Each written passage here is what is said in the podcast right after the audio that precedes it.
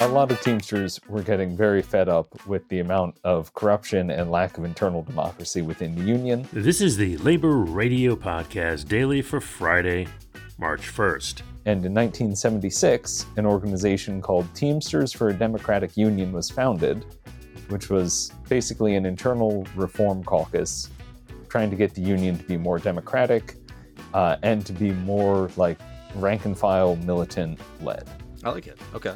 That's from Labor Jawn on the Labor Radio Podcast Network, laborradionetwork.org. On the Labor Arts calendar, the final performances of Studs Terkel's Working, the musical, are this weekend at the Creative Cauldron in Falls Church, Virginia. Details at laborheritage.org. Click on calendar. In today's labor history, on this date in 1956, the federal minimum wage increased to $1 per hour. It's now 7.25, but hasn't increased since 2009.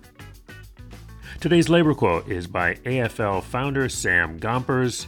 Let your watchword be union and progress, and until then, no surrender.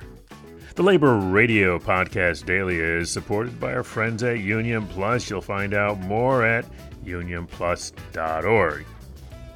Keep up with all the latest labor arts news. Subscribe to the Labor Heritage Foundation's free weekly newsletter at laborheritage.org. This has been Chris Garlock for the Labor Radio Podcast Network.